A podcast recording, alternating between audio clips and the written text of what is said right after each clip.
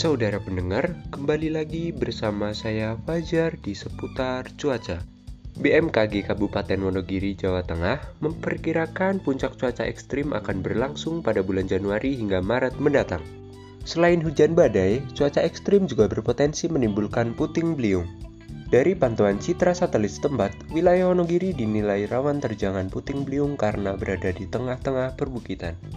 Masyarakat diminta waspada terhadap gejala kilatan petir pada awal sore hari sebagai penanda potensi angin ribut.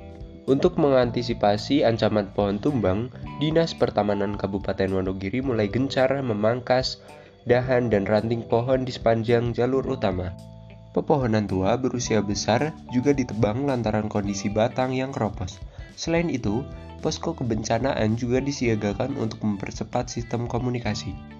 Dalam kondisi seperti ini, sayangnya teknologi yang dimiliki oleh BMKG Indonesia saat ini belum mampu memprediksi kemunculan puting beliung karena diameternya kurang dari 1 km.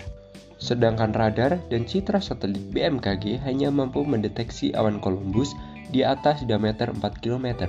Demikianlah informasi yang dapat kami sampaikan. Semoga bermanfaat. Selamat beraktivitas kembali dan sampai jumpa. thank you